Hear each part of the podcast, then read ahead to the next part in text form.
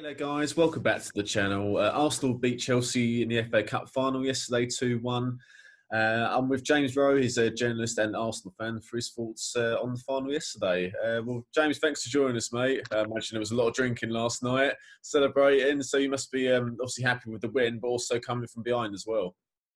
Uh, afternoon, uh, Bill. Nice to speak to you again. Yeah, absolutely delighted. I'm absolutely delighted. Many Arsenal fans were, were surprised that we actually went on to win the FA Cup, especially after the semi-final draw. We was written off by so many people, including our own fans. And um, nice to kind of prove everybody wrong and, and have a, a really positive end to a very topsy-turvy season. And especially as you say, coming from behind after only five minutes when Chelsea scored, some people were thinking the worst, but it was a lo- it was a long old day, but um, really enjoyable and nice to witness this uh, win the FA Cup for the 14th time.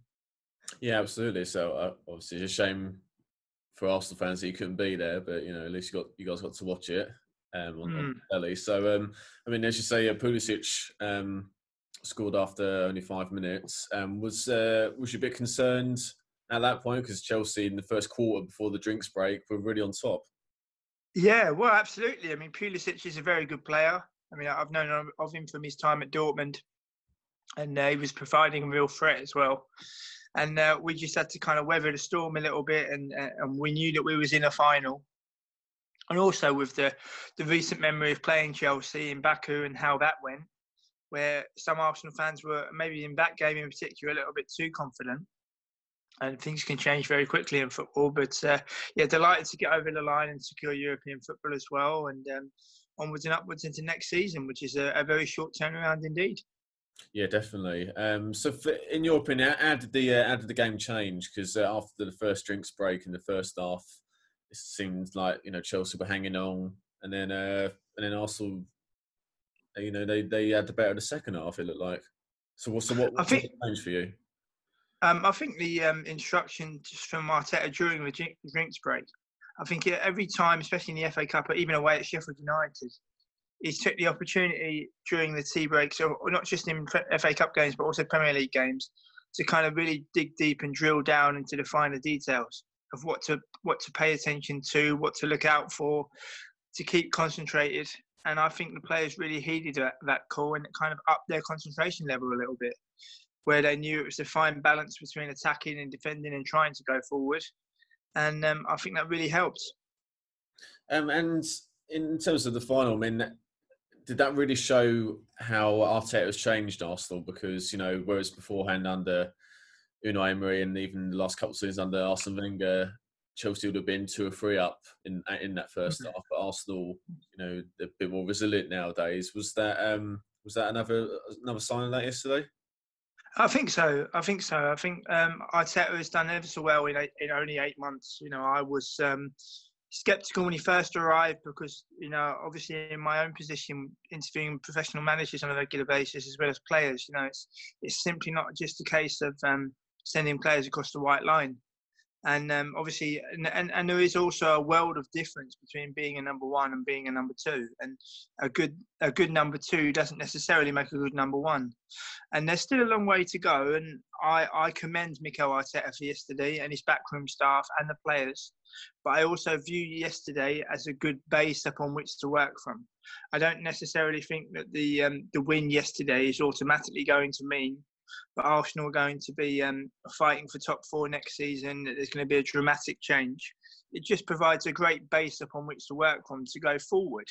And uh, for, for so early in his reign as a manager, I think the first time since George Graham in his, to to win a trophy in his in his in his debut season, it's a, it's a really really good sign. And we, we've got to take it for the face value for what it is. You know, he's still learning his trade, and it's a very very good sign and something that we can be pleased about. Oh, definitely. Um, so, which players stood out for you, really? I mean, obviously, Aubameyang has scored two goals, um, but for me, Nicola Pepe had one of his best games for Arsenal. Mm-hmm. Um, I think you know Xhaka and Ceballos, um, particularly in the second half, they were you know pulling the strings in midfield. So, which players for you stood out? Um, I think the ones you mentioned, but I'd also like to mention Kieran Tierney. I thought he played well yesterday. I think you know, obviously with his experience at Celtic, you know, big game player, you know, involved in winning trophies in Celtic at Celtic. A lot of people often criticise the Scottish League, you know, as, as being a two-horse race. But I've spoken to a, a, couple of players that have played for Celtic before, like John Heron, for example, and he was telling me about the the pressure to play for such a club. You know, the, the expectancy levels of winning, and how you know that can not take its toll, but it really stands you in good stead. And I think the um, the um, the way Kieran Tierney um, puts himself about and shows the way that it's that what it's made of. You know, I think it's really impressive. And you mentioned uh, Ceballos yesterday, a penny for Unai Emery's thoughts as well, because it was a an Unai Emery signing. Okay, a loan signing. But I remember my first game of this season at home to Standard Liège back in October, uh, where I actually went to the game, and we won four 0 against a very poor Standard Liège side. But he ran the show; it was excellent and people were talking about you know Dani Ceballos being a really fu- a really good find. But I look at it as well from the other side, where you know he's got three years left on his Real Madrid deal, and people seem to forget, especially with loan deals, Bill, that it's not simply the case of a player playing games. It's also the fact that the parent club have got a responsibility to choose the right club for the player so that he's going to get game time and improve as a player and so I think Real Madrid also need um, also need to be credited in that respect, and be interesting to see what happens with him because there's there's rumours of a move back to Spain, in particular to Valencia. So it'd be interesting to see what happens. But I think he's in full control, and uh, Aubameyang as well. You know, we we wanted a, a big performance from him, especially with the um, with the the need and the want of a big contract from his point of view. We needed to see it in a in a big game that was decisive because we didn't see that in Baku.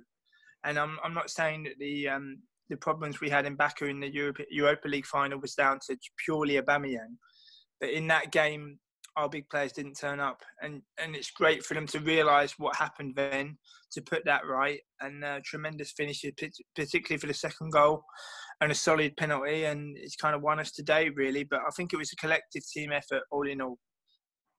Yeah, no, absolutely. Um, so just finally, then, James, uh, you know, obviously Mikel Arteta's debut season, you know, capped off in the perfect style. Um, do you think this success and uh, the way you know, the few good performances at the end of the season, do you think it will be a springboard for next season?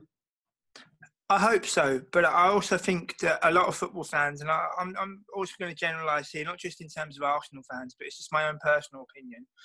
People forget how long a football season actually is.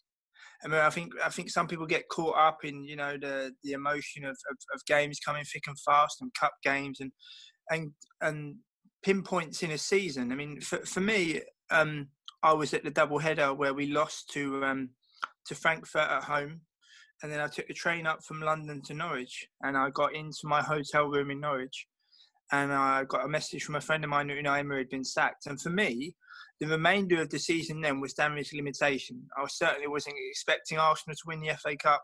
I wasn't expecting Arsenal to qualify for the Champions League or, or Europe in terms of a league position, and um, and we've managed to turn it around. But um, I think a lot of fans also have to remember to enjoy it. You know, we're in a position where unfortunately, at the moment, safety is paramount. It's the most important thing, and fans are unable to attend matches at the moment.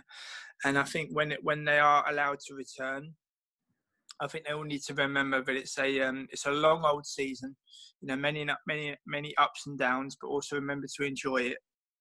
And I think that it could well be a springboard for next season. But when you've got the likes of um, West Brom and Leeds getting promoted, and the one of Fulham, Brentford also going up, Aston Villa staying up. I mean, if you look at the Premier League table for for the new season and the names of the clubs involved in the rich history of certain clubs, it's like a who's who of English football.